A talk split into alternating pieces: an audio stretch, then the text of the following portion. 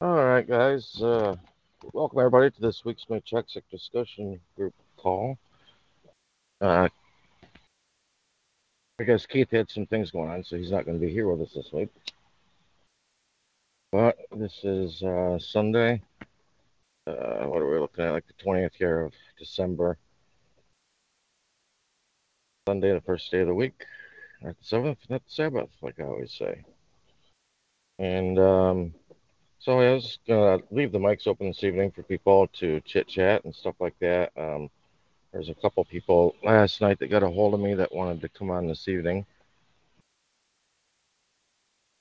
And I'm not seeing them here yet. Um, but either way, the mics will be opened up if they show. Or, uh, as they say nowadays, appear. uh,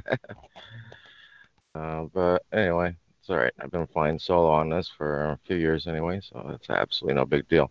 Um, whew, gosh, there's so many things that could be covered. You know, I kind of titled uh, tonight's meeting, uh, Who Are You?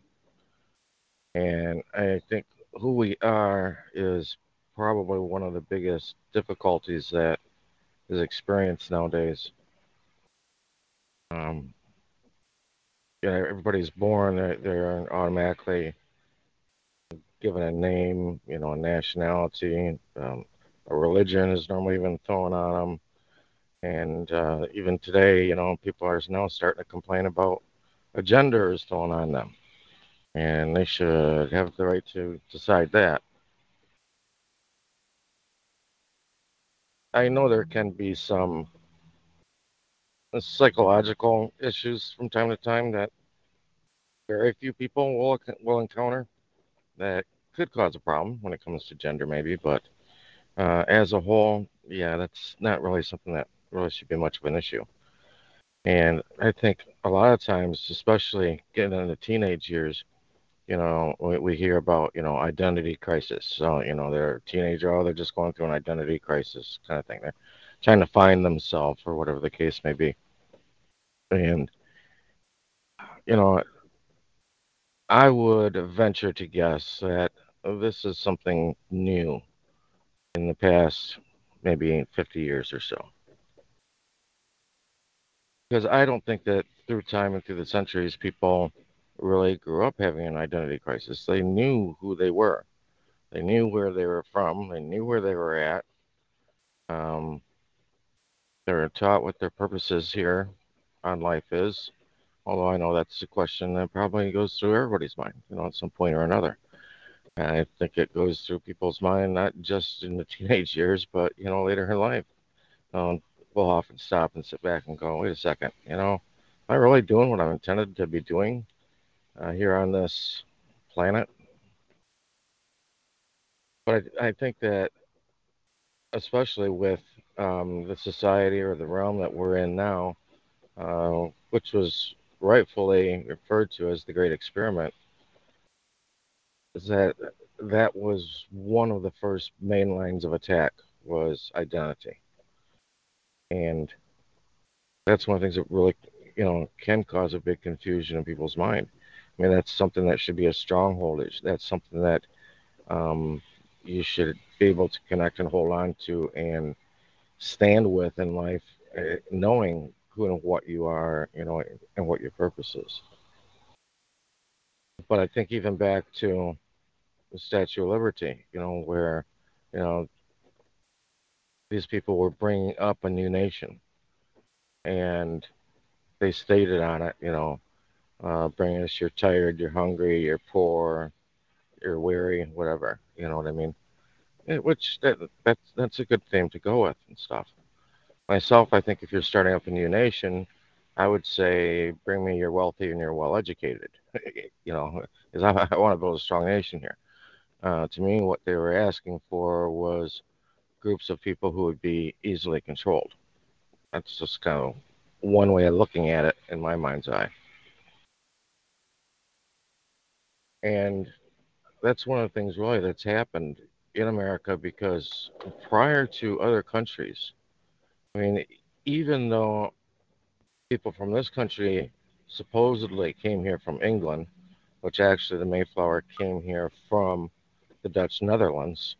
Uh, people have been living there for about fifteen years. That's where they had settled at. They were starting their families there. They were well settled there, but decided that they didn't want their kids growing up with the values, whether it was religion, whatever the case may be, that they were being exposed to in society in the Dutch Netherlands. They wanted a fresh start somewhere where there wasn't other influences around, that, you know, they could train up their children the way they believed, um, with the morals that they believed in and the standards that they believed in. And that's what they're really looking to do, even when they first went to the Dutch Netherlands. But even prior, those people were used to belonging, even in England originally, they were used to belonging to tribes. Uh, the family name meant a lot. It meant a lot. If you were, say, for instance, like a Stewart, you know, or whatever the family line is, the, the name meant a lot because it kind of showed who you were, what you guys were about, what you did. Very often, really, it came down also to commerce. Um, when you look at names, you know, like uh, Baker or Smith, so many of these names all relate directly to a role in commerce. That's what this family does. That's what this clan does. And in England, you know, the clans stuck together very, very well. And that's one of the problems that I've even heard military generals talking about um, in the Middle East, is that, you know, they're used to, in wars, you know, always fighting against the guys in a certain uniform or something like that. It it was, you know, side A against side B. And they said that over there, you know, everything is not just a country or a nation, because they don't have this national identity situation over there that America has been brought up with. America was brought up with a national identity instead of a tribe identity, instead of a family identity. And over there in the Middle East, it's it's a tribe identity. And sometimes even some of these tribes are warring against each other, you know. And so when they're fighting these people, they don't know which ones are friends and which ones are foe. It makes it very, very difficult for them. You know, it's a, kind of a weird game of whack-a-mole, I guess. But I think that's one of the things, looking back at the structure of everything with America, as part of why it was referred to as Great Experiment. As we all know, really the root of government is, you know, governing the mind, controlling the mind. And that's what eventually was going on. It's not what originally was being done. Because originally when they came over here, and I don't want to bore anybody with history, but uh, to me, some of this history is stuff that isn't necessarily taught in school. Like most people, you know, around Thanksgiving time, I'll hear people having Thanksgiving-style conversations, and I'll even ask them, oh, where did the Pilgrims come from? Oh, they came from England. It's like the whole story really hasn't been told. And when those people came here, they formed a compact amongst each other. And even in international law, that's the way it's supposed to be. That's where unity is formed, when men of like mind come together. They join in unity. And that's what those guys did. And that document that they signed amongst the families was the Mayflower Compact. And that was good enough for them. That lasted for their society. It was good for, what, you know, one hundred sixty, one hundred seventy years, until these other forces kind of crept into uh, United States of America, which really wasn't even formed yet.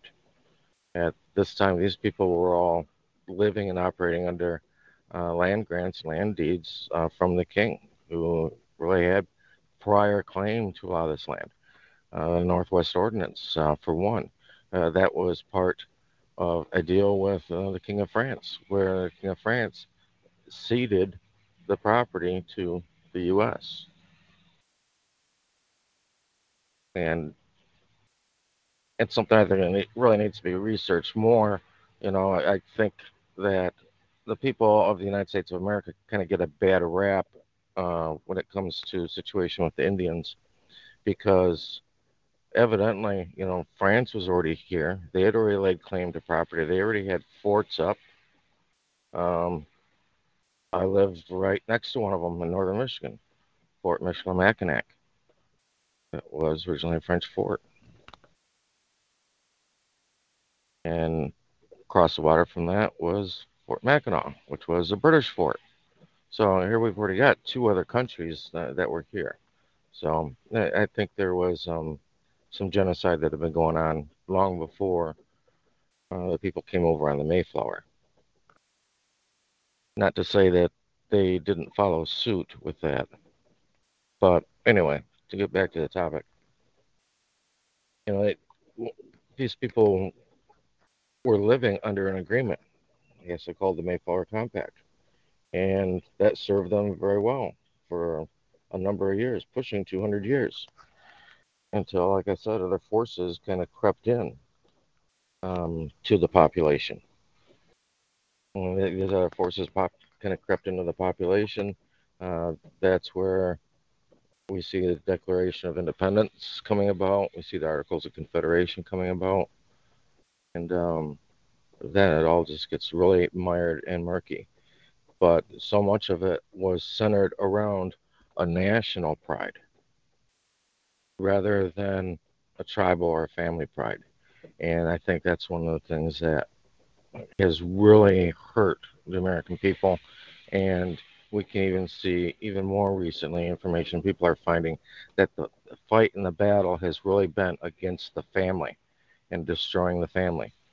Um, when you get into issues with C P S and child welfare, things like that, D C F, you know, the breaking up of the family in unnecessary situations. Um, because that was the last little stronghold anybody might have had to any family pride or family strength. Anyway, I, I see you on here, Mike. How you doing, bro?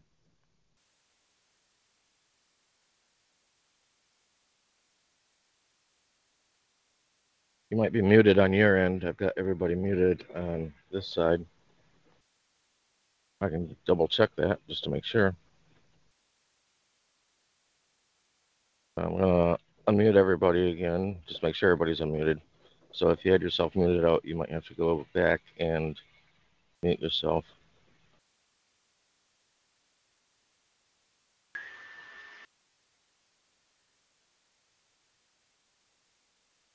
All right. Yeah, you've got a live mic on this end. Okay. How you doing, Brian? Hey, what's going on, brother? Hey, man. It's it's a rainy day in Tennessee instead of a rainy day in Georgia. Well, it's downpouring here right now, too. Yep.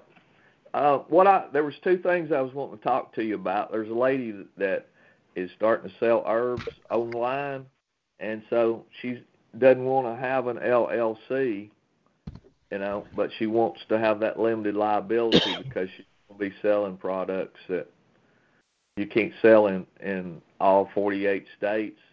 And so in case something goes sideways, you know, she won't have to worry about it. So do you have any thoughts on, on a, the best way to set up something like the church, a private church that will still have tax Uh, status, you know, not being exempt and all that good stuff? Right. Well, you're talking kind of two different subjects there. You're talking about church and tax status, and then you're talking about her selling her herbs and stuff like that, and you know, trying to um, take care of any liability issues. Um, with with her situation, and apologize.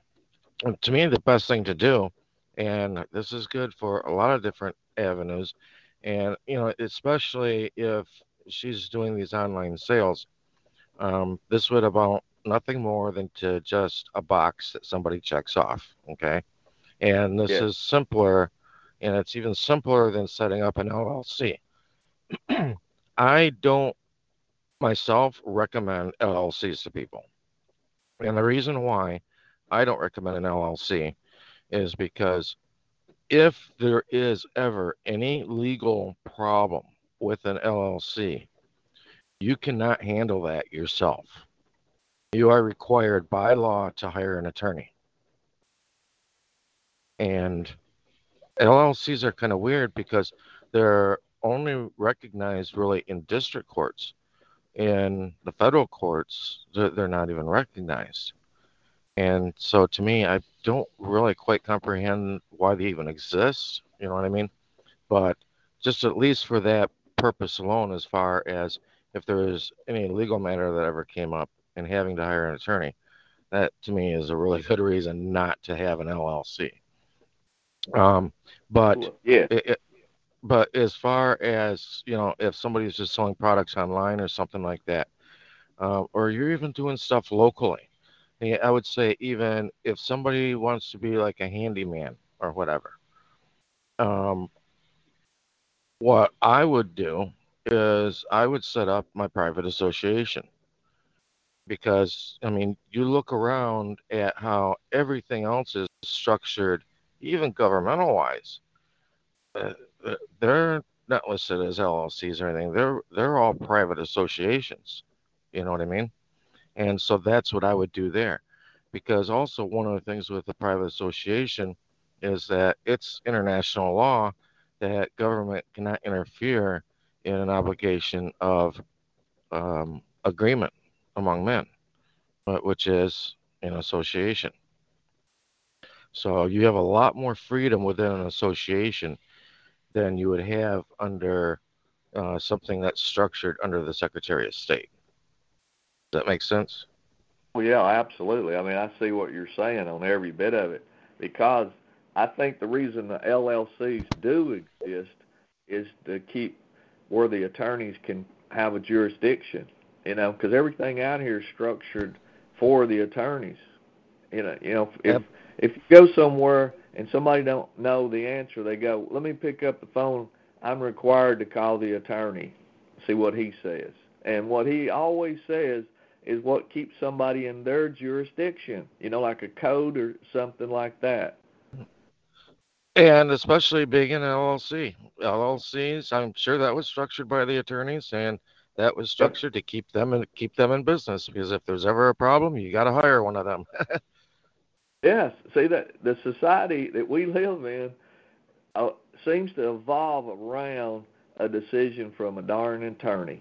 You know, everything. Because if you go to government, if I go to the county and ask them a question they can't answer, they'll say, go see the county attorney or let me talk to him, you know?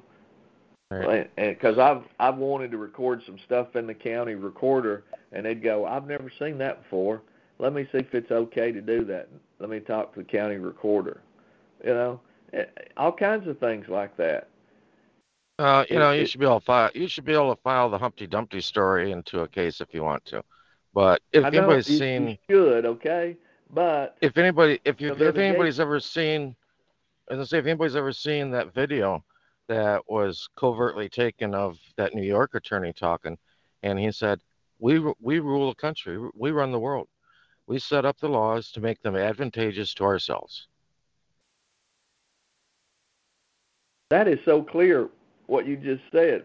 And if somebody gets arrested, another thing is they got the police where they will arrest you and charge you for anything, right? You know? And that way, it, even if you're falsely accused or something, then uh, the attorneys aren't held responsible for nothing. They, you know, they've got a free ticket to get out of jail on everything, it seems. Yeah, absolutely. And when they nail somebody, they, they don't ever nail anybody for just one thing. They'll, they'll throw a basket full of charges on you, you know, maybe three, four, five, six charges. And it's like, oh, my God, you feel like you're overburdened. So what do you do in that situation? You know, people, everybody tells them, oh, you need to go get an attorney, man. You need to go get an attorney. And the attorney working gets all but one or two of those charges knocked off from them. And all of a sudden they feel like, oh, the attorney really helped them out. When, I mean, that, that was the plan all along. Yes, that's exactly, because, you know, when, I'll tell you what, there's nothing but attorneys that seem to be advertised at the six o'clock local news in the evening, okay? You know, there'll, there'll be ten different law firms be advertised, And they're saying something they can do, just like what you just said, justify calling them. And then they're savior of the day because you had six charges on you for something, and he got them all dropped but one. Isn't that amazing? Right. How, you know, they they work together totally, them and the court system. No matter what, what it is, they're they're working for them. Like if you need bankruptcy attorney, boy, you know, it, it looks like they're always the savior, the, the way that everything is structured out there. And, you know, if you get near the court around it, the courthouse or something, there's uh, reserved parking for the uh, Esquire. They'll say it like that, reserved parking for Esquire. It, you know, like they they make them like rock stars, movie stars. Yeah.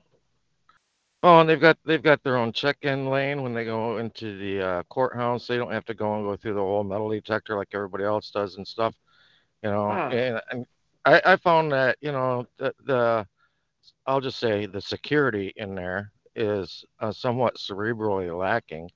And I found that if I go in there wearing a three-piece suit, I can just walk through the freaking uh, attorney's line and nobody says a word to me. yeah, I, yeah, I, I agree. Okay, the next thing I was going to ask you about is she's have has her own herbs, her own uniqueness, and she's wanting to trademark it so somebody can't steal that name, you know, because she's going to make a certain name of an herb popular, and she don't want somebody else to be able to hijack that name and use it to sell their herb. Is, is there an easy way of, of doing your own trademark? Yeah, I would say for that, because what it really comes down to uh, when you look at like trademarks and copyrights and things, and if you look at any court cases, uh, one of the very first things they always go to is when was that name or that product first used and who used it, all right? So I would say, you know, you just do something as simple as, you know, there's online copyright sites, which it'll have everything dated and stuff. And you can go and you can put the name of your product there and the purpose of it. And in the description box, you can tell everything about it and stuff like that, you know, so that it's proprietary to you.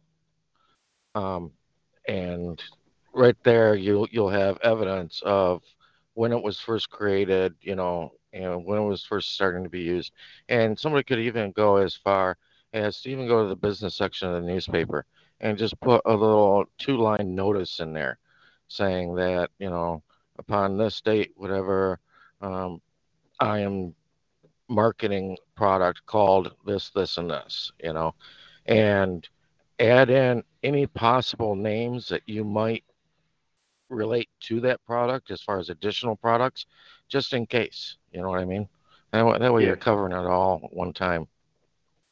Okay. Now, that what you could also do, in addition to what you just said, is mail yourself that information in an envelope, and it gets dated on it, and you hang on to that. And so if somebody wants to say a, a year or two from now that they have that they named that product before you do, you've got a date right there that you can show it to the judge.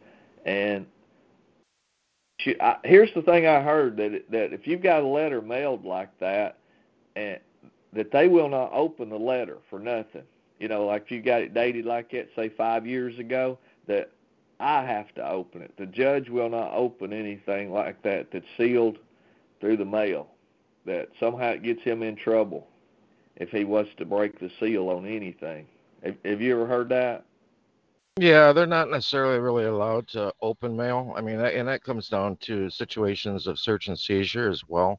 And that's why I recommend to people, um, well, I, I've, I've, I, I know a few guys that are involved in things that aren't illegal, but they deal with large amounts of cash.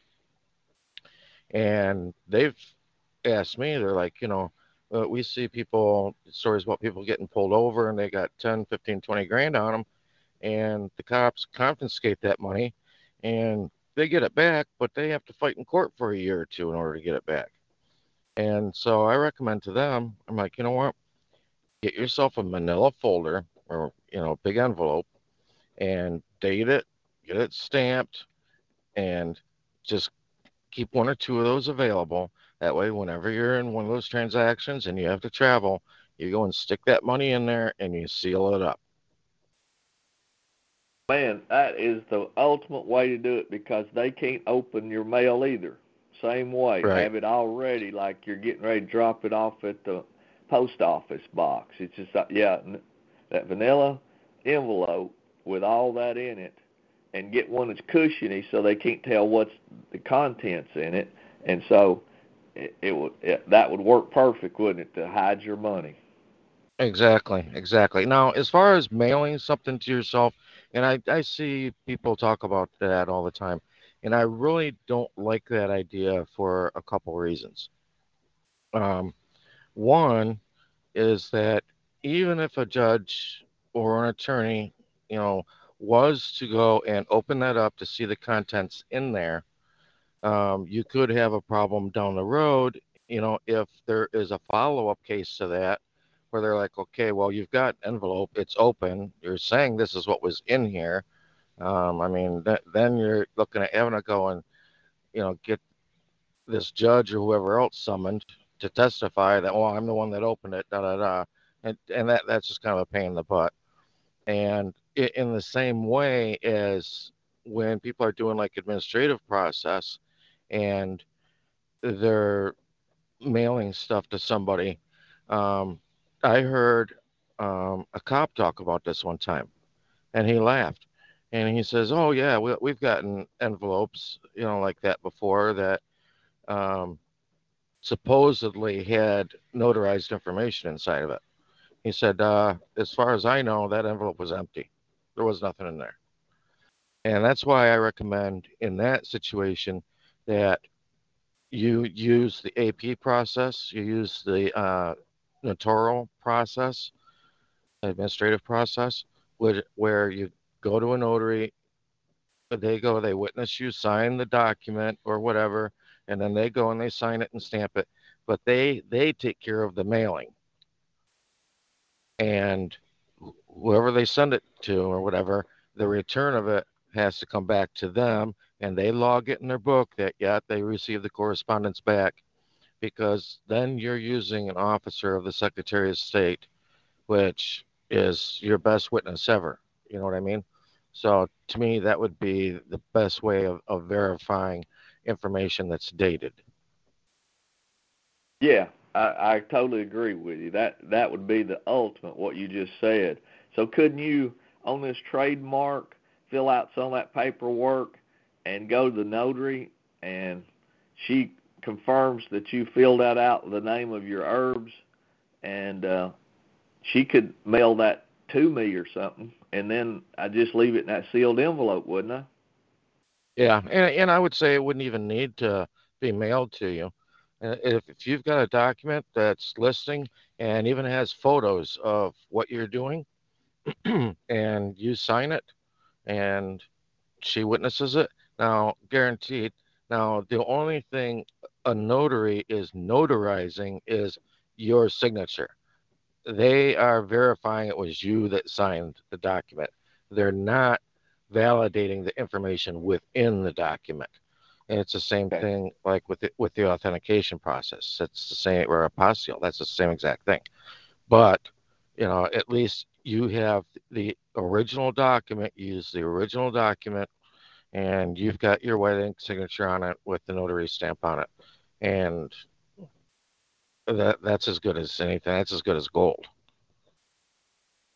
Yeah, because if there's a date on that document and the notary watches me sign it, she logs that into her logbook, such and such a date and such and such a person.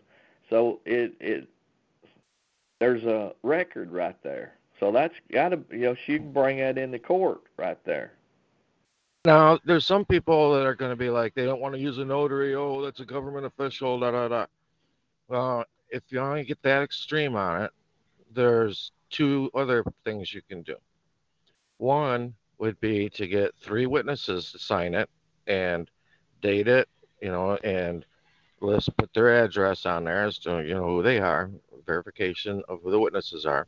Or if you want to do the mailing thing, or it doesn't even really need to be mailed, you can go to the post office, and the clerk at the post office will stamp your document as well.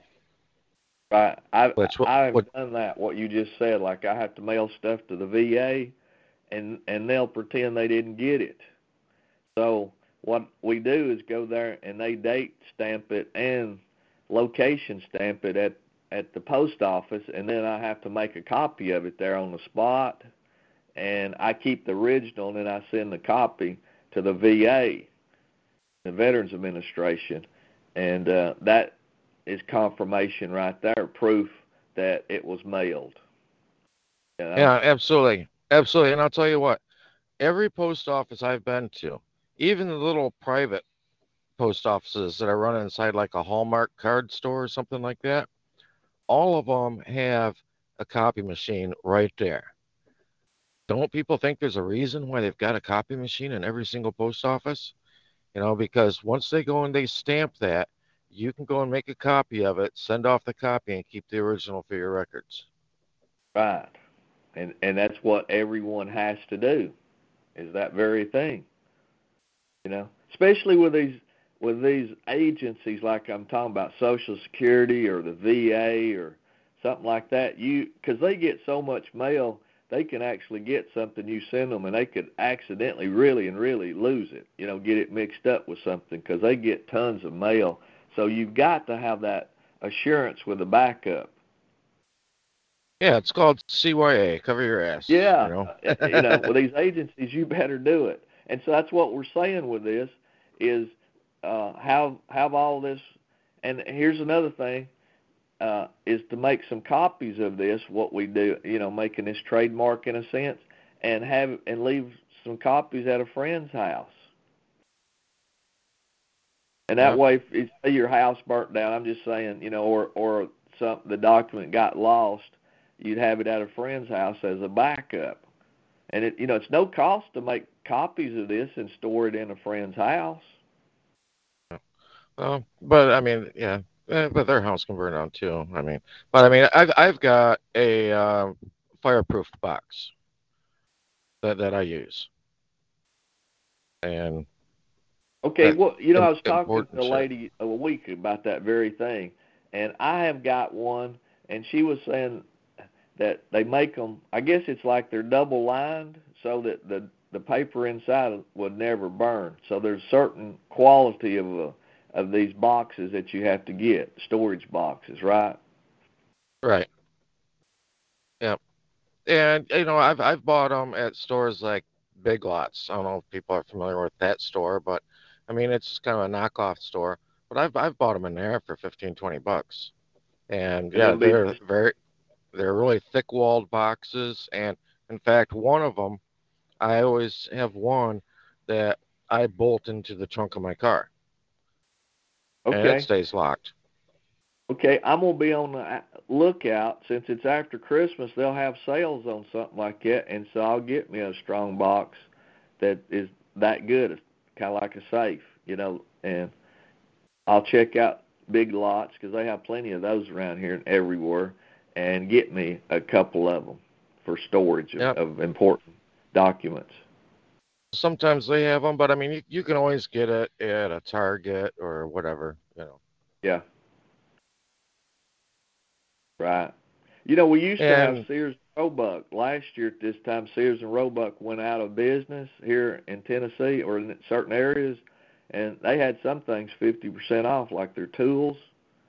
Yep. And so you could get some really good bargains in. It seems a shame that Sears and Roebuck, had, you know, a company that it's been around forever, had to go out of business because of poor management, you know? Well, I think there's probably more to it. I mean, and they they merged with Kmart. And the Kmart locations have all pretty much shut down as well.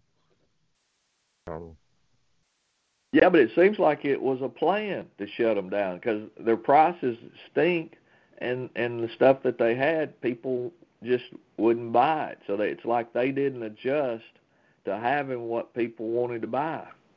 So how, well, how can they sell?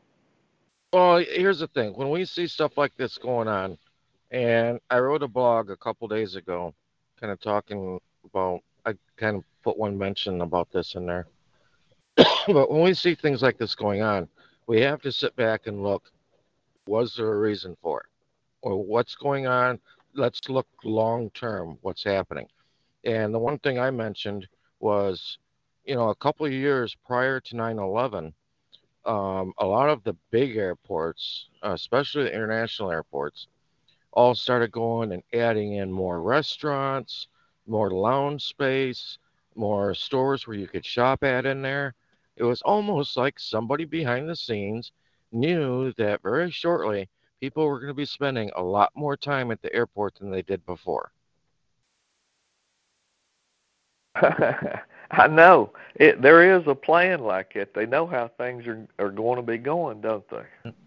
And sure enough, after nine eleven, all of a sudden it's like, oh, you got to get to the airport three hours ahead of time, you know, and go through like a double check-in and all this stuff. And so now, and I know for a fact that prior to that time, that after you went through your final check-in to get on the plane, the only thing you did was get on the plane. Now, in between that space and the plane is a bunch more little stores where you can buy a bottle of water for five bucks that you can't take on the plane, you know, uh, smoking rooms, all that kind of stuff that never existed before. It was right. Like, wait a second. The people at the top knew this was coming several years before it even occurred. Yes, I agree. Now, here's another thing. I, I listen to a lot of the car shows, and they're talking about that these different companies, they have products that they're selling they're not even making a profit off of. So, like Chrysler, for example, they basically don't have anything that they're making a profit off of. So they're going to just wind it down maybe in the next couple of years, and it, it won't be around anymore. Chrysler Motors we're talking about, you know, a big, gigantic thing. It's not making any profit. What it owns, it owns Jeep and Ram trucks, and there's the only place that they're making a profit. And then they own Dodge, and the muscle cars are selling right at this moment, but they think that they're not going to sell much longer. So the whole Chrysler thing, because, and I think this is a plan because they can produce things that sell. It's just that they don't want to. They're wanting to kind of wind Chrysler down, that nameplate, and maybe use it somewhere else someday, kind of like Oldsmobile, you know, that car company. They just phased it out, you know. Well, either it's, either that or they're maybe um, at the corporate level being muscled out of the business. Uh, because, you know, you go back to the bailouts of the automakers, and Ford accepted a bailout, and which gave a bunch of stocks to U S Incorporated.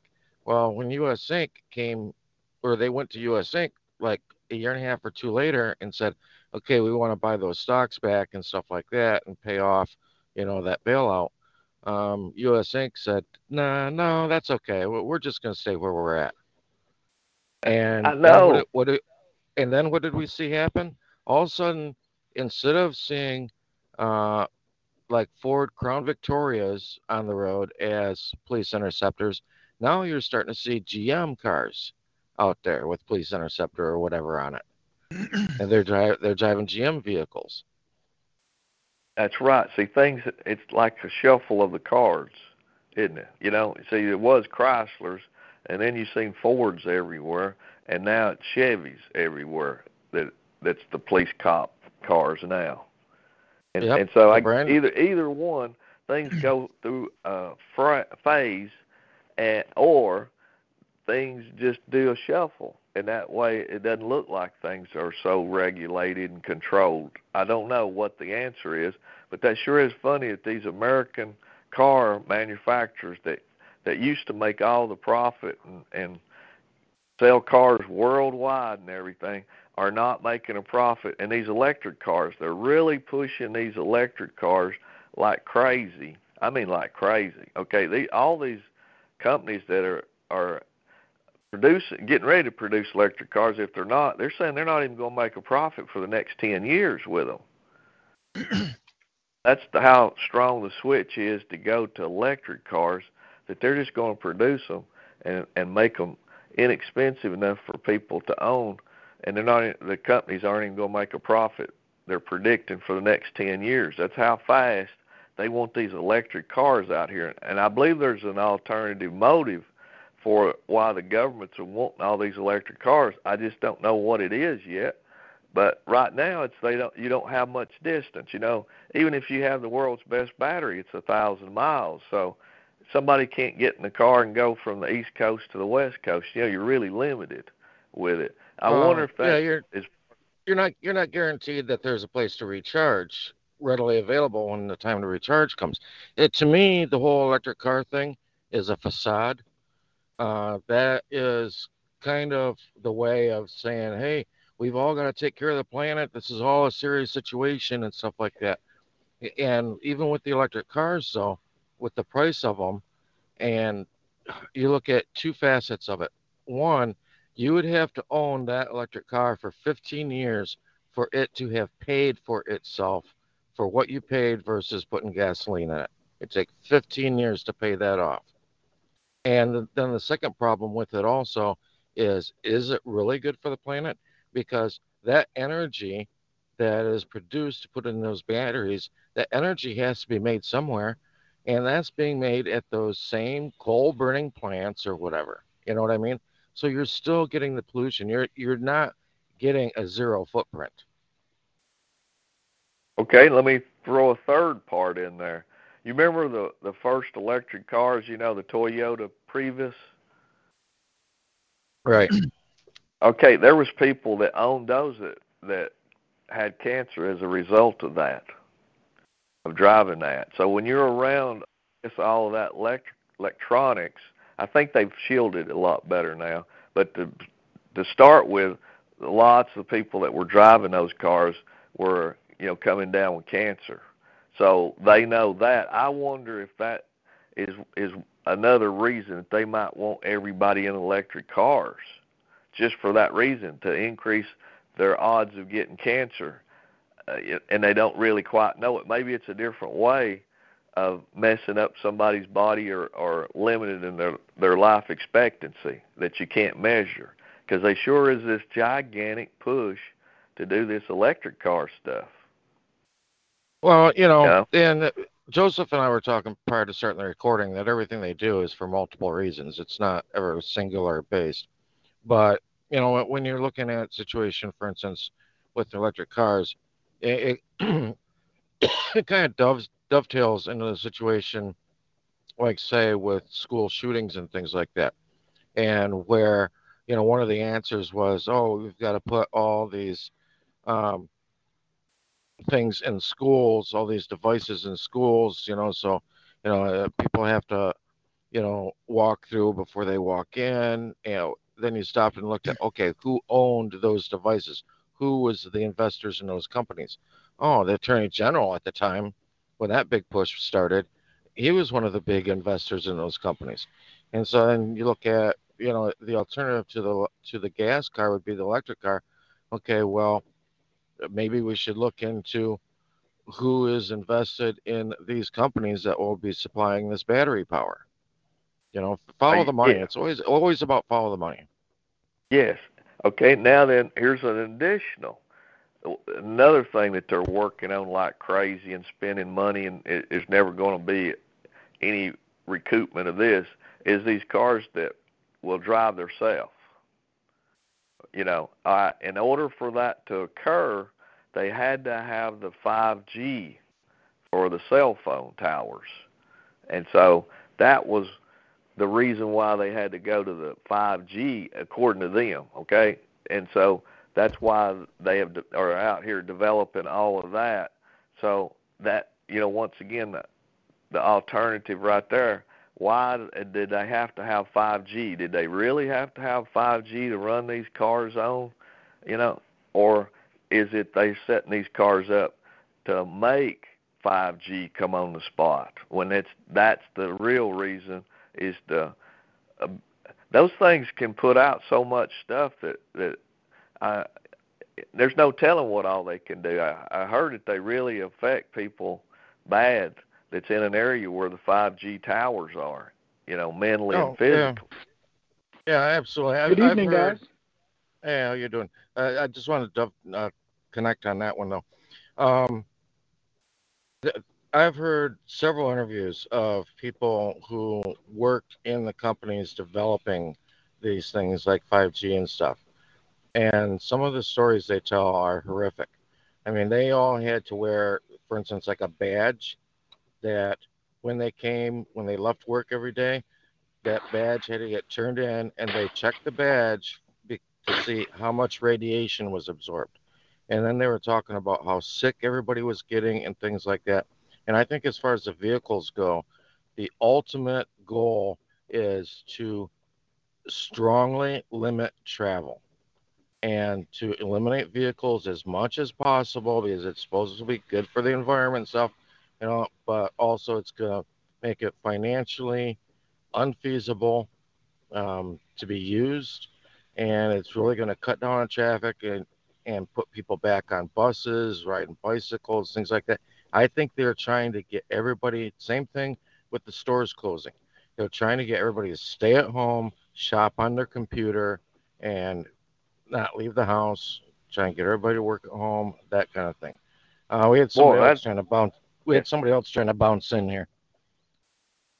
Oh, I was just going to chime in. Uh, my name's Tom. I'm here in Oregon. I've just been listening along, and uh, I have a background in I T, and so uh, I've kind of been down the, the tunnel uh, in a first-hand fashion on some of these subjects that you're talking about. And uh, I'd like to bring up the subject of just gentrification, um, using batteries and over-engineering the technology that goes into a car or into a flying device or a tractor or a piece of, you know, agricultural equipment. It simply gentrifies the whole process line that comes after that product is purchased and owned by somebody privately. And so when that gentrification occurs, you limit the adaptability of the general populace to be able to either repair it or modify it or hybridize it so that it can be used for uh, a different application or a slightly modified application. And so when you look at companies like John Deere, Case International, Caterpillar, they're all doing the same thing that Tesla is doing, which is over-engineering the technology that goes into these uh, pieces of machinery so that the average farmer is completely gentrified out of the process of repair. And you need a highly, highly trained technician in order to diagnose things, work with the computer languages. And so when that gentleman brought up the subject of five G, five G is completely irrelevant to self-driving automobiles. The whole point of self-driving is that they're completely autonomous. They don't need something to connect up to in order to be intelligent or capable.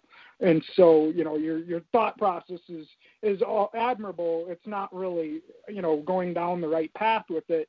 Uh, what Brian said about five G is, is uh, you know, highly accurate. We're looking at the weaponization of our of our air in our, you know, radio frequency bandwidths. And so, um, you know, whether the Prius actually gave people cancer or not, if that were the case, there would be a lot, a lot of people out there with specific types of cancer. There's there's millions of Priuses on the road. So, I mean, just think about what you're saying, you know, do some research before you say them. I mean, I understand how uh, suspicions can be aroused when you read things and things like that, but just do statistical analysis. And, you know, Brian said it best, it's, it's a cui bono. Where does the money end up flowing? And with regards to all of this over-engineering, well, it's flowing into these corporations that are going to be that, that post-purchase process of repair, modifying, hybridizing, taking a base technology, and then, you know, you can take a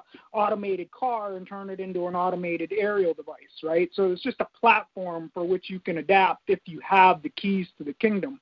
And the whole point of over-engineering is that you limit who actually has the keys to that kingdom. Same thing happened in computers, um, you know, around the time that Michael Dell started, you know, using only Intel chipsets in his uh, computers. Before that, he used both both the big companies, A M D and Intel. And so everybody loved the competition and the ability to toy and tinker with your computers after you purchased it.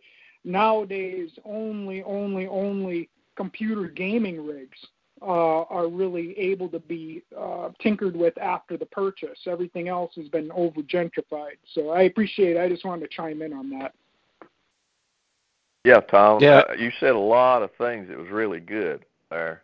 And they do overbuild all this stuff purposely so that the little guy can't work on it or something. You got to go to an expert on everything. Well, then that limits who can actually own that product, it is having to pay for having it repaired, because everything breaks and everything has to be serviced.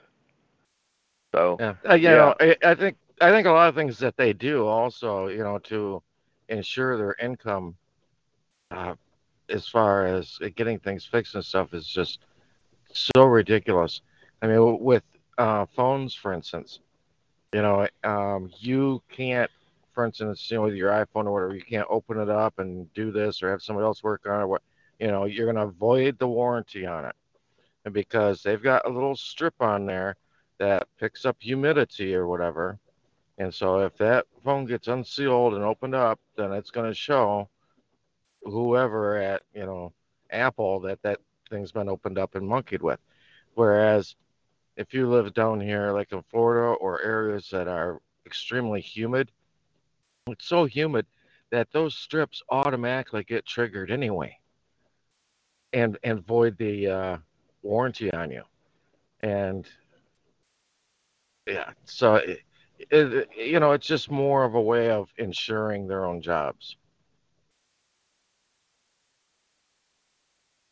You know, that is what they're they're doing, is ensuring their own jobs on all this, and then overcomplicating it on on all areas, isn't it? Yeah, absolutely. And, and you even just look at basic areas. I mean, I, I know of numerous areas in the U S that I've heard about. There's one right across the bridge from me where you cannot work on your own vehicle in your own driveway. It's against the law. Right, right. And, of course, you know that if your car is tore up and it sits there so many weeks or something, that they'll put a fine on it. Oh, yeah. yeah you know, absolutely. like like say it's sitting there.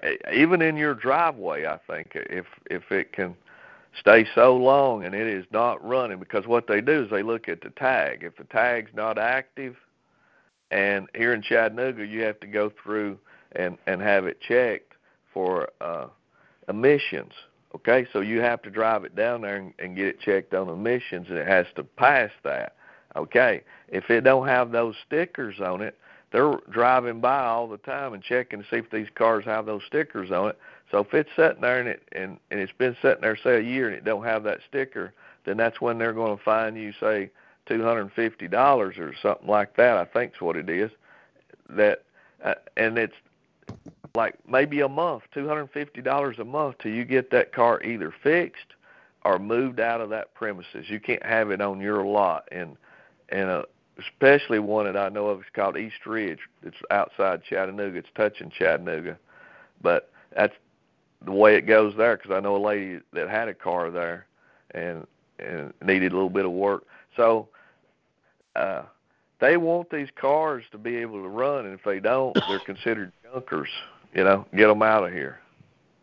Yeah, exactly. And well, and it, that kind of reminds me back to when uh, Obama had done the um, cash for clunkers deal. Yeah, you know? yeah. Boy, they, and they, they all, they, all that was deal went over cars. to China.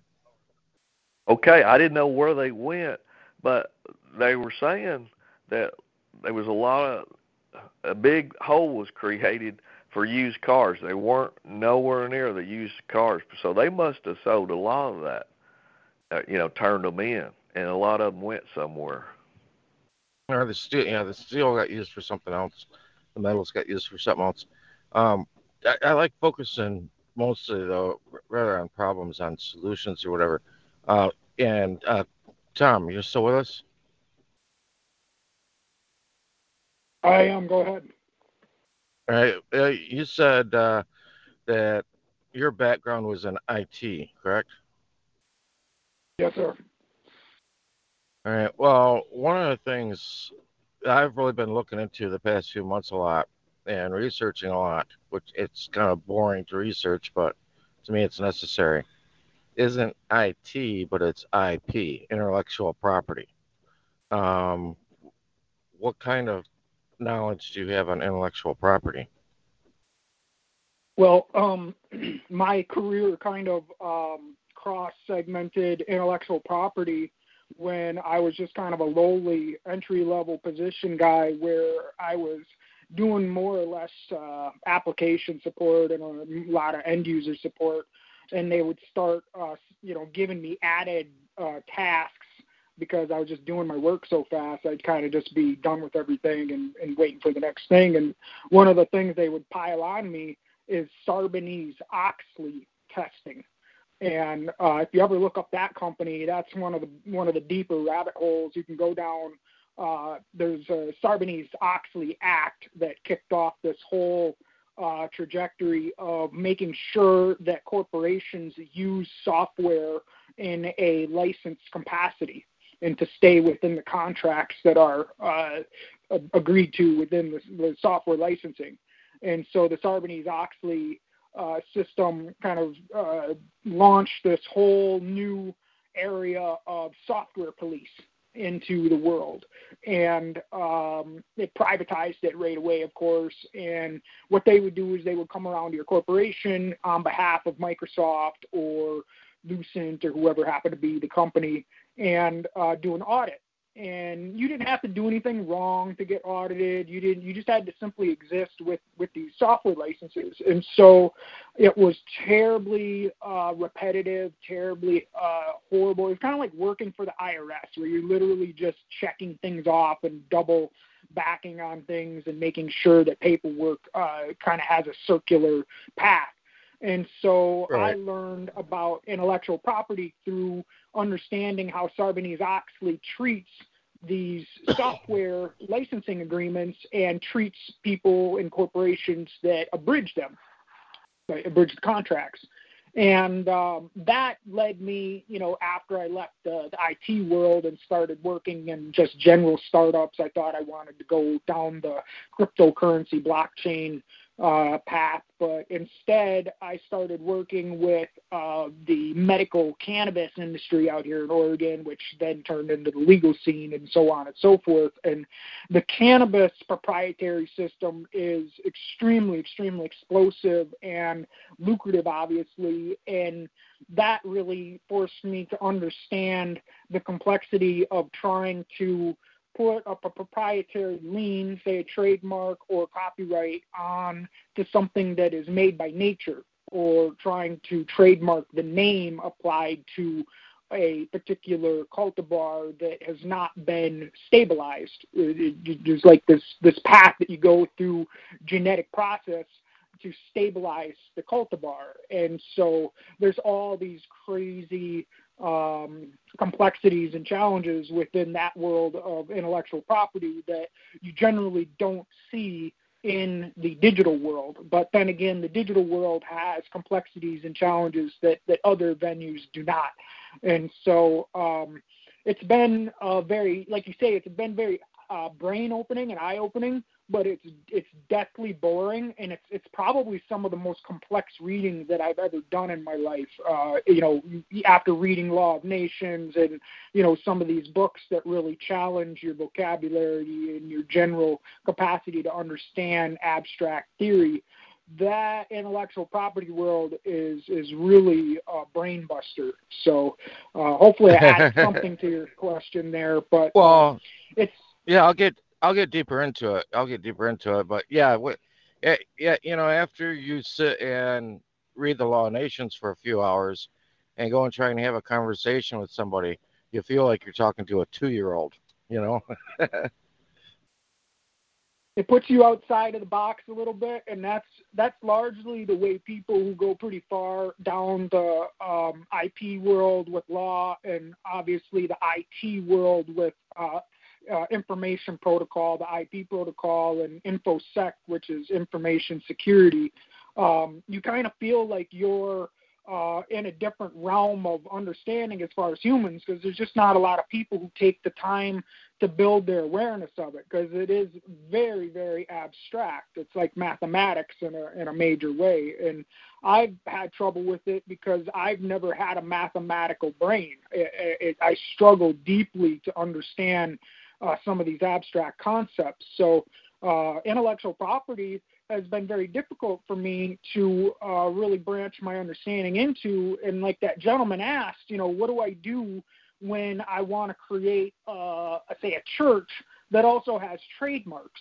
Well, guess what? You know, if you're going to create a copyright or a trademark, you're essentially saying that somewhere down the road, you're willing to defend your jurisdiction, you know, and, and that generally will uh, require you to have a legal representation, unless you're literally going to go pro se to court in a in a defense of your of your symbol, trademark, or, or uh, branding, or, or uh, what they call that uh, uh, actual name of your company.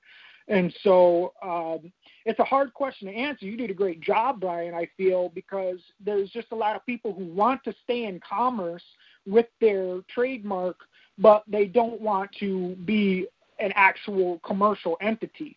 And so it's a bizarre bridge to try to gap, because you're starting out as a nothing trying to protect the something. And so there's kind of a um, a crystallization that has to occur there, and generally lawyers are there to hold your hand through defending that crystallized form of your idea. So, all right, and to probably kind of try and make sure you stay within their realm. But, you know, to uh, get into why I brought up um, the situation with I P, intellectual property, is that I, I, I'm seeing that this is the direction the world is heading in, and the common man or woman doesn't realize it. And that what's being traded, and I really would call this trafficking in persons, and it's trafficking in your legal person, and your legal person's information, your legal person's property. That legal person that was created is prop should be property of yours. Um, you should take the steps to go and retrieve it back. That way it's not administrated by them. And when I hear, and I, I brought the story up, I think before, of a expat um, who was living over in China. And There was it was late at night, nobody on the sidewalks or anything, so he jaywalked. Before he hit the sidewalk on the other side of the street, he got a, a ping, a notification on his phone that let him know that the fine for jaywalking had already been taken out of his bank account. And this is what is heading towards America. It started over there. There's other countries that are experimenting around with it in South America, but it is heading here. And it's been used here already in a lighter way, um, as far as, um, you know, w- what your value is commercially, you know, and what your credit score is. The credit score is just the start of that. And I see that that's the direction that things are heading in. And I, I had a situation with LexisNexis, because I've found that they are the number one traders or sellers of your intellectual property. And when I say intellectual property, I'm talking about what deals with the legal personality, with that artificial entity that they created for you. That's why uh, tonight I, I named this call, you know, Who Are You? Because most people don't realize that they're actually operating technically as a representative or an agent for this legal entity that was created by the state, because we know that like entities can only communicate or deal with other like entities. So they had to create a similar entity to their corporate structure to deal with you. And that's what they did. And that's the direction that things are going to be heading to uh, with the U S. And I think one of the very first signs of it is the Real I D Act, which I believe most states are already in compliance with. But that's just step one. A lot of people think, oh, this is something major. No, this is only a baby step uh, towards total takeover and restriction. Uh, like in China, it's going to restrict your flights. It might restrict what you even pay for a vehicle. Uh, there's tons of restrictions that, oh, you know, what they call your um, character score or whatever is going to play yeah. on what those people can do. And that's heading here. And so what I really want to do is get together some people who have some comprehension of intellectual property and things like that to put a roadblock, you know, so people can claim their right to their intellectual property without it being sold or traded on the market. In Florida, um, if you go into the codes and things for the driver's license, it's supposed to be illegal for any of your information to get transferred to anybody else. Um, I was sitting with a friend of mine who runs an insurance company, and we were talking about this. And we had been talking to somebody else several days uh, later, and this guy was saying, oh, yeah. He says, um, I got in an accident. He said, I was pulling a trailer. The roads were wet, went off into the ditch. Da, da. He said, but, you know, fortunately, it didn't involve another vehicle, so it won't hurt my insurance. And I looked over at my buddy that has an insurance company, and I just kind of chuckled. And the guy was like, what? What are you talking about? And my friend who owns the insurance company says, yeah, it will affect your insurance. I says, what are you talking about? He says, well, did the police come? He said, oh, yeah, police came. They wrote a report. And he said, okay, yeah, it's going to go against you. It's going to be struck as a negative. Even though there was no ticket written or anything like that, LexisNexis gets a hold of all the information from the police and from the courts, and they forward that to various companies like insurance companies. And so it's going to come back to bite you. And so that it's already set up. Uh, this whole profiling for your intellectual property is already set up in the U S. It's just a matter of how strong it gets used against us. Yeah, I know, a local news here, Brian, mentioned what you're just saying, that the D M V takes that information, uh, like what we're saying, gathering different information. If you had that wreck in, on the side of the road, but it didn't involve no one else, but you at least had that, they sell that information. And they was talking about how many millions the Department of Transportation here in Tennessee makes per year. I think it was saying four hundred million dollars is how much they make. That's, how can they make that much money selling information? So that, that shows if they're making money, then they're going to continue doing it to to a lot larger extent. Yeah, Brian, absolutely. I got a quick question for you. What's that?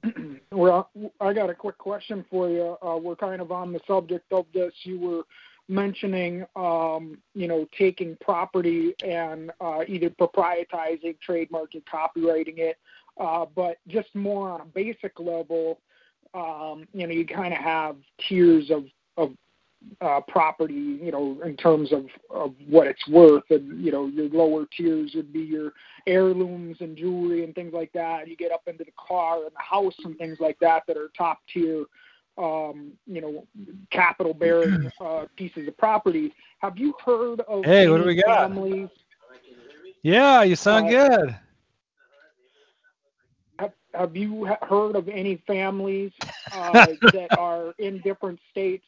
Just had to reboot it then, to, or what? Guys, we're not. You gotta mute wow. yourself out. Oh, that's good. Good to know. If it happens again, just reboot. See what happens. I'll take. I'll take care uh, of that. Please just came online. Didn't know. I guess something. They're unmuted. I just get distracted. I'm hearing impaired, so I get distracted. Um, have you heard of any families that are maybe not residing in all the same state, um, taking processes to uh, keep their property, like their cars and their houses, the big ticket items, out of probate and out of that commercial uh, system once someone passes away and the whole line of, of you know, ownership needs to be executed. Is, have you heard of anything like that that's, you know, not really a church of, of you know, obviously there there's an actual church building and everything. It's just people in their homes. Uh, yeah, I'm trying to think. You know, some people are doing some things with trusts. Um, there was actually a bill, and I can't think of the number of it right now. Um, gosh, I heard about this a long time ago. There was a bill that Lady Bird Johnson sponsored that had to do with this. Uh, like, you know, if, if somebody had passed away and what would happen to the home. And so, yeah, it's strongly recommended that, Uh, like in that situation, like a will be set up or something like that, because otherwise that all that property falls directly into the lap of the state. And so then now you're going and you're fighting through probate with the state. And probate is a real bad uh, mess. I, I really, that was the one time in my life that I had to literally deal with the lawyer directly, is to understand probate more effectively and what my Uh, you know, personal ability to work within that was. And from what I could see, anything that you can do in your family and with your property to remain outside of that system is, is to your benefit. And the best, the thing that I saw that they use to ensnare people is that they can uh, put a, uh, I don't know if it would be called a lien necessarily, but they put a lien on a property if its taxes are not all up to snuff, or if there's other zoning, or, you know, like the other gentleman was talking about with, like, if you got junk or cars laying all around the property or something, they can literally start uh, acting as though they can zone you out of the delineation of your uh, line of ownership and things, delay all that from, you know, proceeding on in, in a in a death in a in executing someone's will or something like that. So it's really a messy thing. So I was just wondering if you had heard. I've heard things about trusts, and it seems like it's more popular the farther you go west. I mean, Texas is probably a, a checkerboard of things like these things happening, but it seems like the further you go west, the more you hear about people trying to do creative things to exclude the prop the property that they own from these commercial processes that occur. So I just thought I'd ask about that.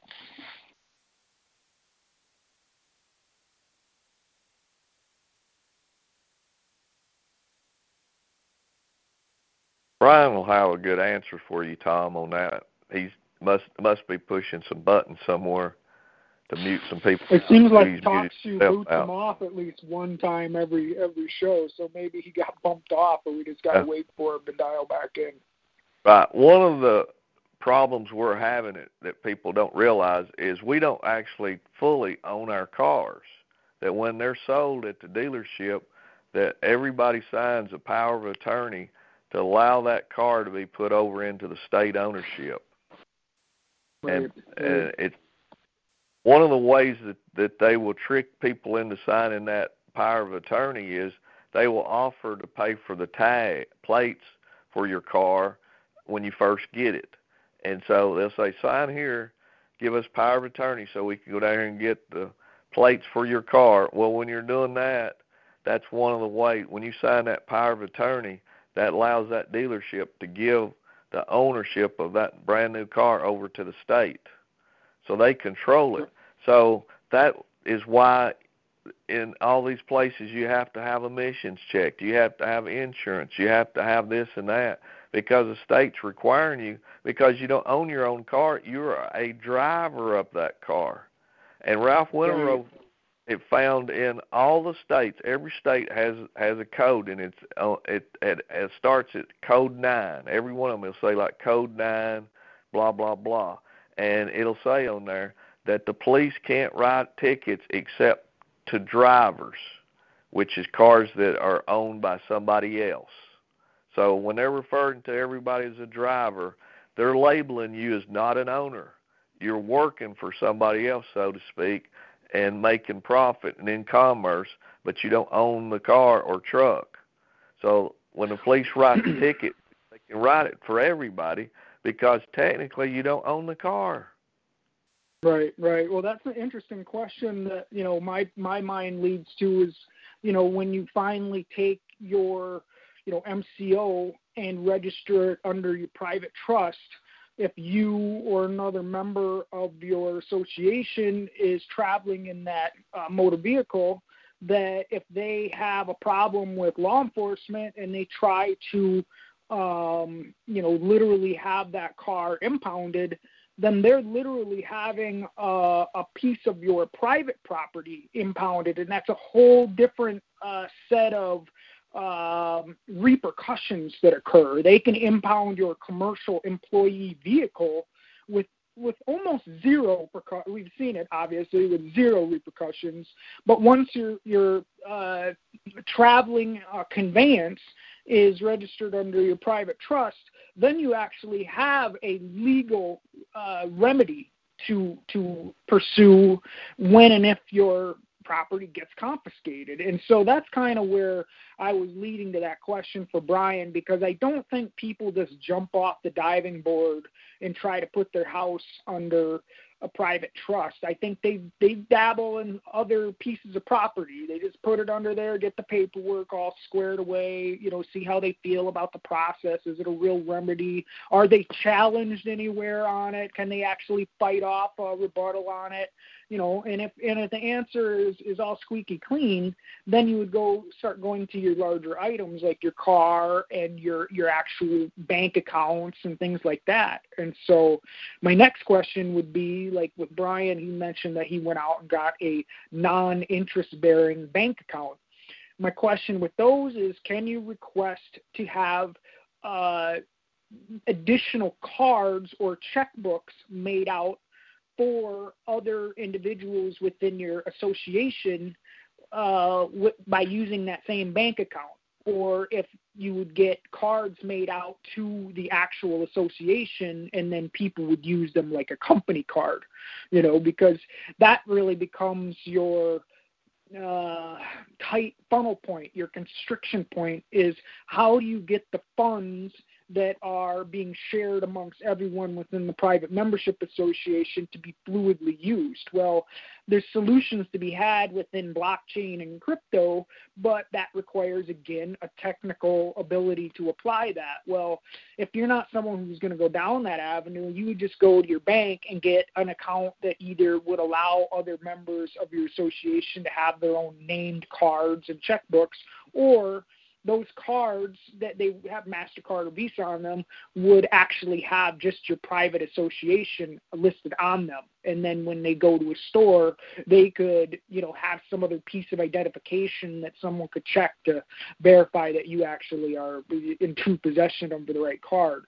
Um, so I guess I, my brain just keeps on going down the avenues. It's like, what all can you put underneath your private trust so that when someone passes away or something needs to be sold or something becomes endangered to being confiscated by the commercial system, you know, what, what process of remedy can you fall back on? And, you know, the more people that jump into your association, obviously the more, you know, clout and power you have behind that. So I just wonder if these things exist in a, I guess, a secular fashion, because I know we know they exist in a religious fashion. People are, you know, kind of getting into their own little group di- dynamics within their churches and their religious organizations. But what about the secular people? You know, like I, I just wonder how that's happening, and they're obviously slower well, to organize, but is that happening? Uh, I'd say it, it operates both ways. You're talking about vehicles and stuff like that, and um, it, what really has occurred is that whether it's the car or the home or property, everything is being held under split title. It's being held under equitable title and legal title. Um, and as far as like the dealerships go, you know, I don't know that it's necessarily them going and getting the plates for you that and giving power of attorney over, although I, I heard there's a clause in there for that that does it. But I know that the dealerships for selling new cars, part of their license in order to sell new cars in the state under the Secretary of State, there is an agreement that the M C O, uh, Manufacturer Certificate of Origin, or the M S O, the Manufacturer Statement of Origin, is supposed to go to the state once they receive the vehicle. Um, and I've seen a photo from somebody at a dealership that worked there, and they showed a picture of a table that was full of M C Os. It was full of that equitable title. And the equitable title holder in equity, they're the ones that receive the profit. They receive the money. And that's received through registration, the tags, insurance, tickets, uh, inspections, on and on, you name it. Um, and I, I've got a playlist on YouTube, actually. Um, the first one on, it's called um, oh, Deciphering the um, Vehicle Code. And the very first video on there, the girl explains how she did it. She shows the photos, lays it all out, uh, which is actually a second way of getting your M C O or M S O, and that is through a title search. And I think the same thing then would also apply to property, like land or real estate. And in the title search that's done, what is received back in that package also includes uh, the M S O or the M C O. Uh, however, with property, what we're really looking at, we're, we're going back to um, deeds and patents, because that is what everything's been operating under since the inception of U S A, was deeds and patents from the king, which was really the right of use, or uh, as Boris says, usufruct. If anybody wants to research the word usufruct, that's what that falls under. So yeah, there's there's ways of doing that out there, um, and like with the vehicles, people are having plenty of success. That's not really that much of a problem. More difficult with homes or real estate, um, and I and I think there's a reason for that. And to me, it just makes sense that you should not be allowed to have total ownership of your land. That's my personal belief. Um, and I think anybody that goes back and reads the Law of Nations would comprehend that. That book isn't something new. That was that book was done in seventeen fifty, but it was a compilation of codes and statutes that go back to even creation of states around Egypt and in the Middle East. It's old information. It's not new. Yeah, stuff. Brian, if, if you own your land, there's never a, there's not a higher asset to own if you owned your land, because nobody could control you in a way. Then that's your safety. Okay, let me explain. Let me explain the ownership of land to you. Um. Say you are a wealthy farmer in Iowa, and every year you're getting bumper crops of corn. And there's other farmers around you, eh, they're getting their seventies or eighties, they, and their kids don't care about farming so much. So you're taking your profits, and you, you start buying up their land. Eventually, you own two-thirds of the state of Iowa's farming land, okay? And you have total one hundred percent ownership to it. Some people say that that's a allodial title, but technically, no. Allodial doesn't even give you total ownership. But just say hypothetically, you have total ownership. You don't have to pay taxes on it or anything like that. And you get this little sweetheart deal from somebody that will pay you triple the value for your land. And you're thinking, gosh, I'll jump on that. I'll go and retire, move to the Bahamas. Um, however, this entity that wants to purchase that from you is doing it through a third party.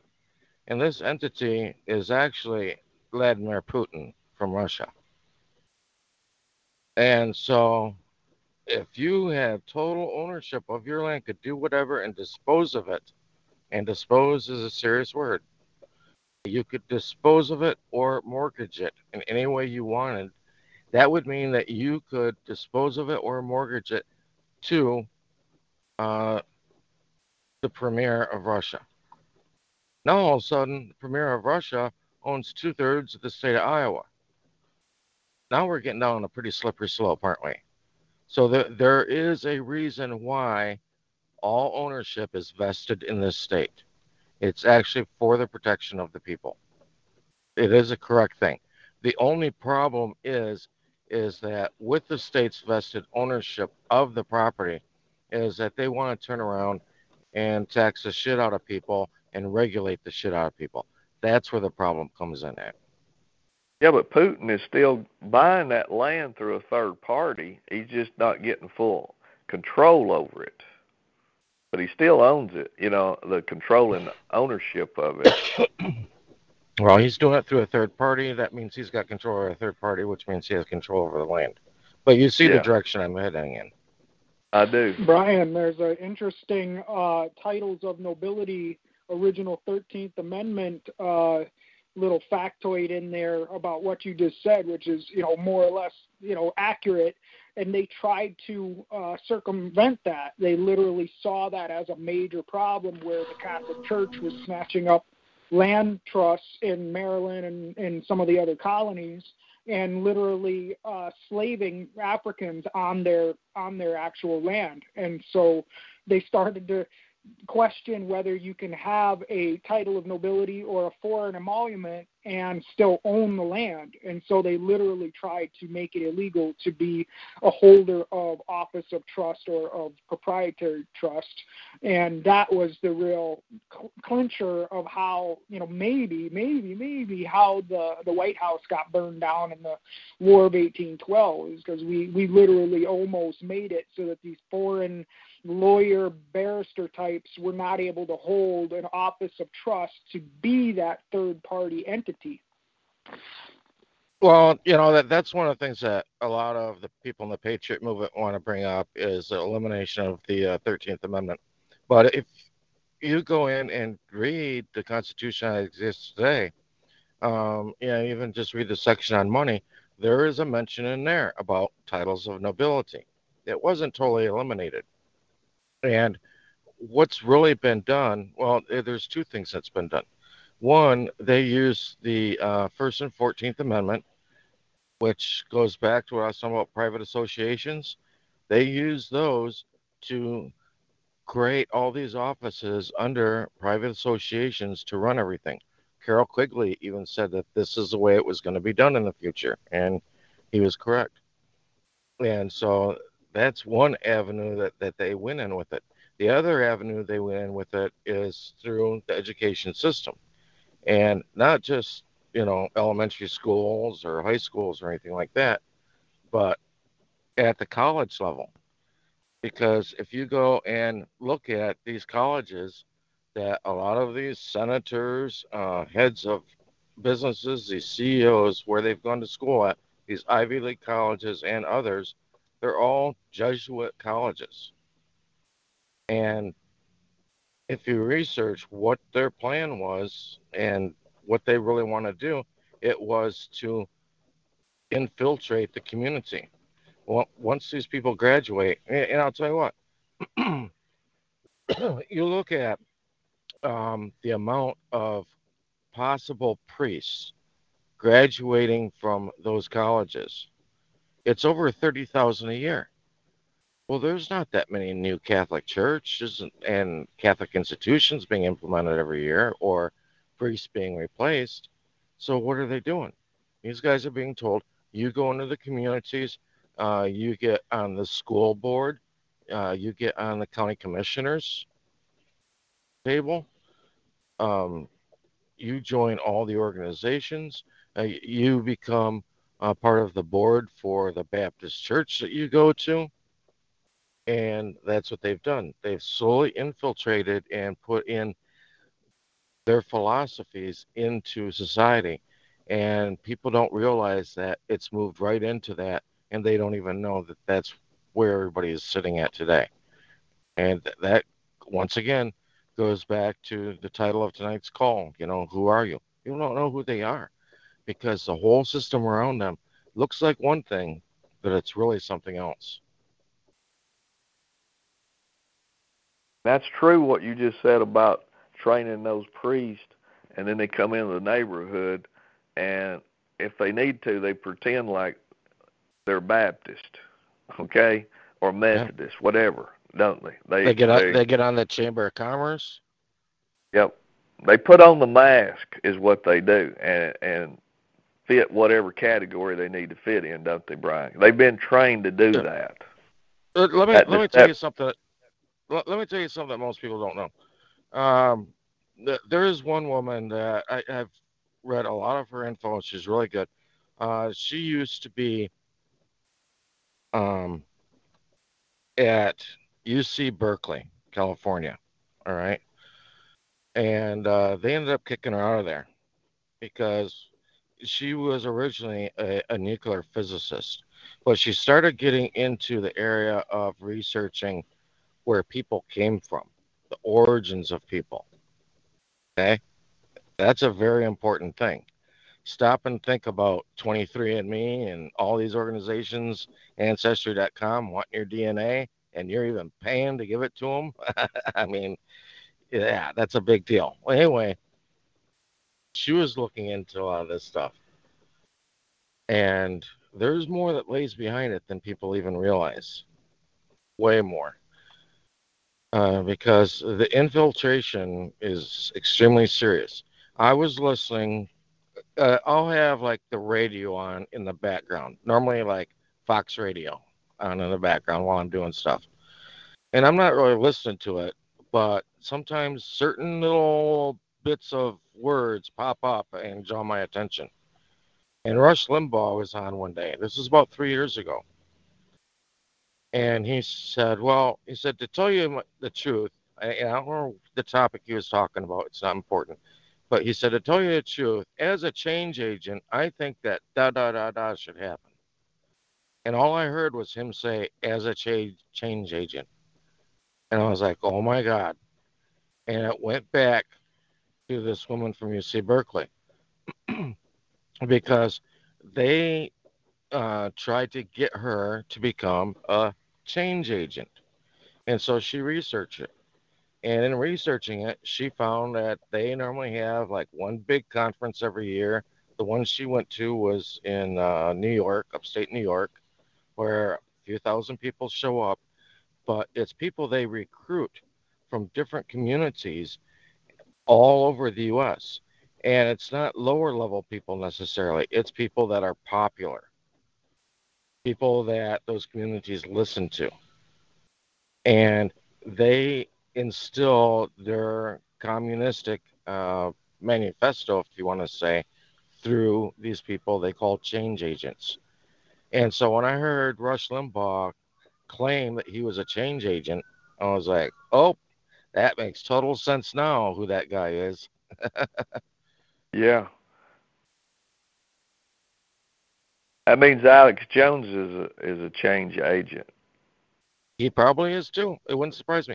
I don't think anybody gets in a position of popularity or a position where they can sway the public if they're not in bed with the real powers that be.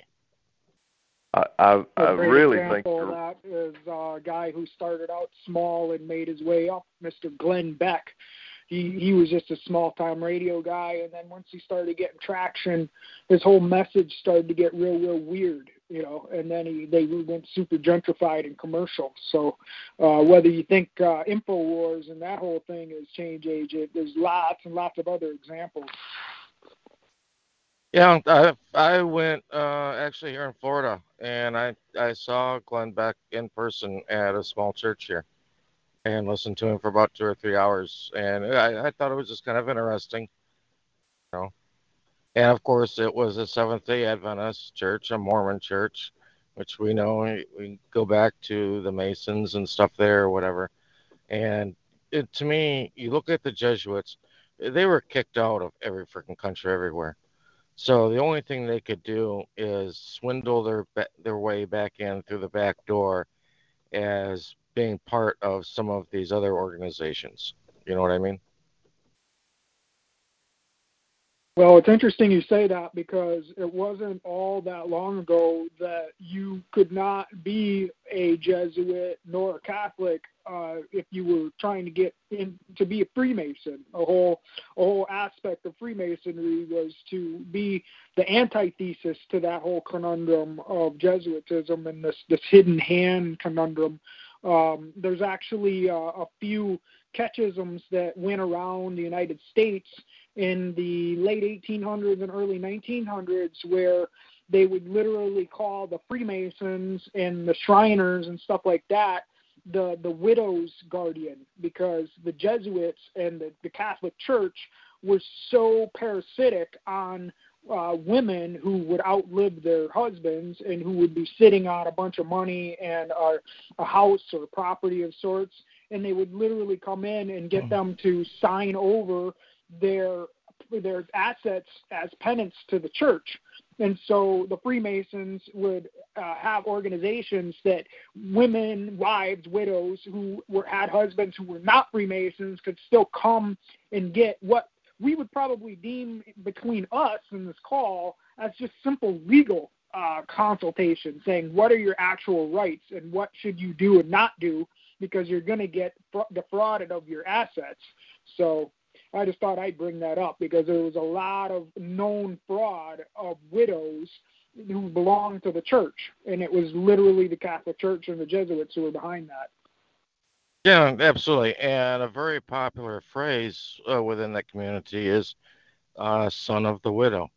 And you know, somebody just mentioned in chat that, you know, Trump and his kids all went to Jesuit colleges. Yeah, Trump went to Fordham. Fordham is a Jesuit college.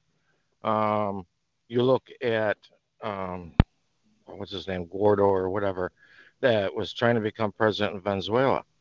Um, Juan. Juan went to George Washington University, another Jesuit university. He was totally trained by the U S And I've actually got an article on that, because I went around the world and I started looking up these different leaders of people, different nations, even people in Iran, even people in China, and found they had all gone to a Jesuit college in the U S The U S was training these people and spreading them around the world. And that's how colonialism was spread into Africa in the same way. They would take these people who were of blood lineage and they would bring them back to Europe and put them through a, a college or a university that was connected to the church in some way. And then they would send them back to their country and, you know, kind of keep keep their throne or keep their, their empire in succession.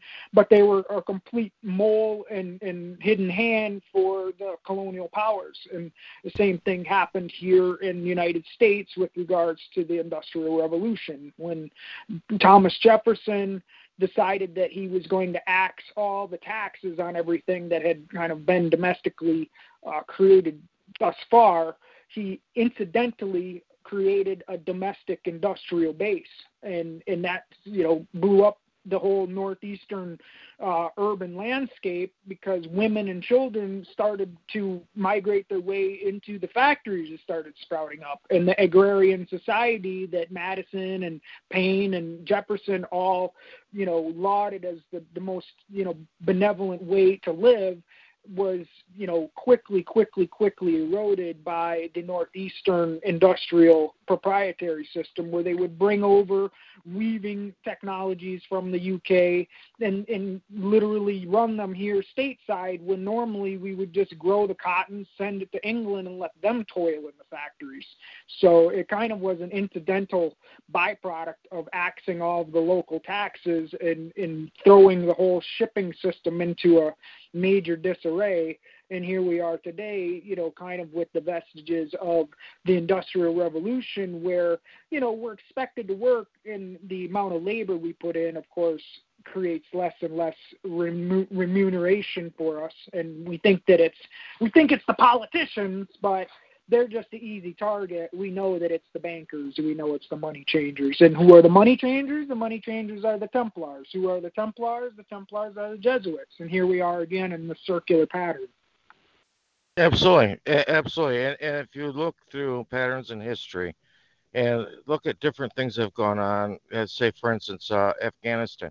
Uh, there's um, a few articles out there called Afghanistan, the Graveyard of Nations. I mean, that's such a great example of it. And all of this is, it is a new form of colonialism, because evil doesn't change its name. I mean, evil doesn't go away. It just changes its name. You know what I mean? It, it comes back as something else. So it's not recognized right away, at least not by the current generation. Normally it takes a couple generations to start recognizing it. And I think that's what we're doing right now. We are recognizing that, yeah, this is the same thing, just circling back. And you know what? And so guess what? It's a totally different system running things than what people really think is running things. Uh, that's why so many of the patriots have been stuck on dumping this Constitution all the time, when it's a document that doesn't even belong to the common man. It belongs to a company, you know. And no wonder people don't know who they are. No wonder they have an identity crisis, because what they really are, they are a captured operation. The U S has been a captured operation, and it's given people this feeling of power or authority. Oh, we let you vote and stuff like that. Uh, you know, people think, oh, yeah, we've got power. You, you know, we just need to vote harder. Yeah, well, you know, guess what? Um, North Korea, they've got a constitution. They vote. China's got a constitution. They vote. Uh, what's so special about that? Nothing. Those things are just put in place as an illusion to give the people some feeling of control. Because when people start realizing they don't have any control, that's when problems occur. And I think that hopefully the U S A is just around the corner from that occurring. People are starting to wake up and realize, you know what? Everything presented to us has been a fraud. There's no control here. They're going to do whatever the hell they want, no matter who we vote for. We are voting for somebody out of their selection. We may think we elect, but we don't select. And they say, hey, here's three people that belong to us. You can choose out of these three people. What good does that do you? Nothing. That's a great point, Brian. And there's something else that's maybe worth bringing up here uh, for the people who are awake to what has uh, been put into office here, you know, talking about a Jesuit president at the same time as the first Jesuit pope in, in our in our current epoch. And um, a lot of people don't realize that the Catholic Church's uh, military arm is called the Priori de Sion, and it's spelt with a S C I O N. And so that establishment is very, very old. Uh, you were talking about how some of the uh, frameworks, the framing for the Law of Nations goes back to the Egyptian and Phoenician times, and that's exactly where a lot of this militant uh, espionage-type stuff stems from, and in the Babylonian times with the priest classes, and, and they've literally just preserved what is functional to them. And uh, a lot of people are kind of confused by how Trump is uh, a supporter of the, you know, Zionist state of Israel. Well, if you understand what Jesuitism is and how old it is, you realize what it has actually uh, been involved in in creating for binaries or Hegelian dialectics, and religions themselves are literally Hegelian dialectics. And so uh, the support of the new state of Israel uh, from a very, very old organization should not be a surprise at all. In fact, you know, the, the whole uh, Balfour Declaration, you know, had to be approved by the current uh, Priori uh, de Sion, that, that black black pope, the, the pope that reigns underneath the actual pope. That had to be cleared. That Balfour Declaration had to be cleared by them. And so when you see the succession of ownership and how that whole progression occurred, it very, very much was uh, in the the whole brain trust of the Vatican itself and, and the Vatican City Trust that, that exists globally.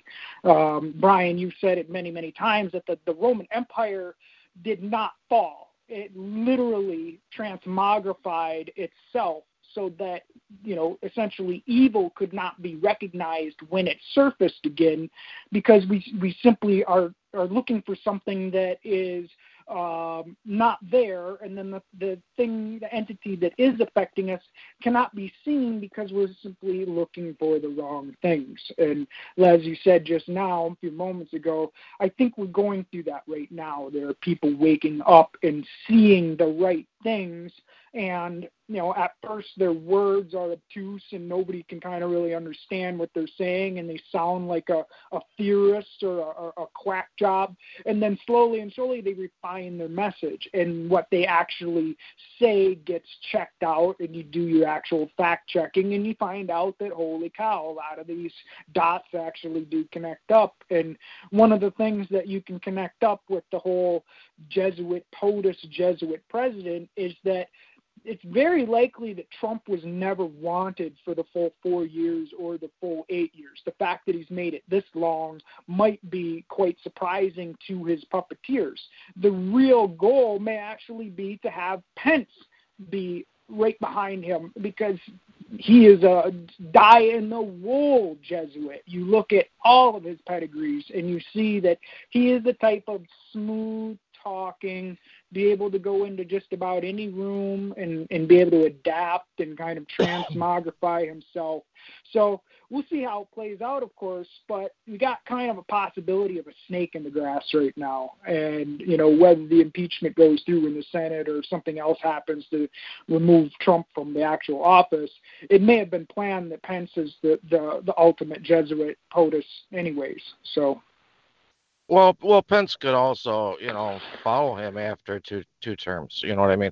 But, you know, looking at that, and, you know, sure, you've got, you know, the Jesuit president, you got the president pope. It, it's like all of their ducks are starting to fall into place. All their things are starting to line up for them and what the ultimate goal is. And you go to uh, four months ago, um, Mike Pompeo stood in Israel right next to Benjamin Netanyahu, and he said that the United States of America is the new Rome, and the United States, talking about D C, is the new Jerusalem. And guess what? Benjamin Netanyahu didn't even frickin' wince. He didn't even blink. And I'm thinking, where are the American people? Aren't they listening to what's being said right here? Don't they get it?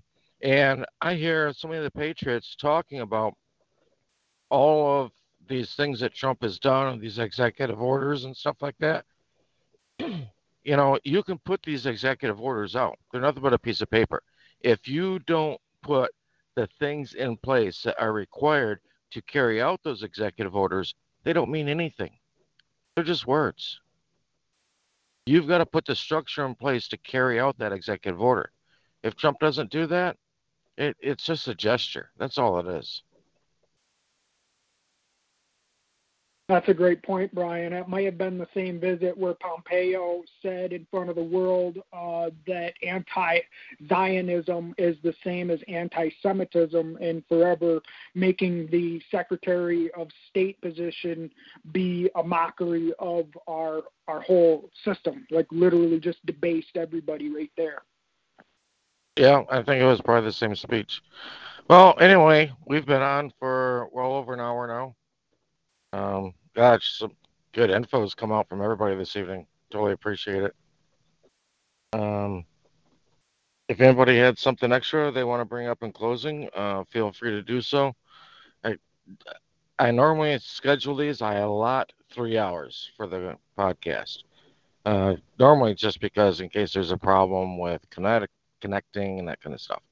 Um, but I normally try and keep it much less than that. Is if people look and they see like a, a two and a half hour call, uh, they normally ignore it. But if they see one that's an hour, an hour and a half, they, they might pay attention.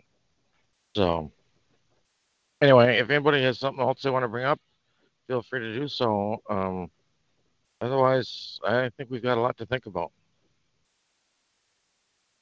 Thank you a lot, Brian. I was just going to mention, um, or maybe just a suggestion, if at all possible, in an upcoming episode, uh, to get that gentleman on as a guest. I think his name is pronounced Kelby or Kelsey or Kelby.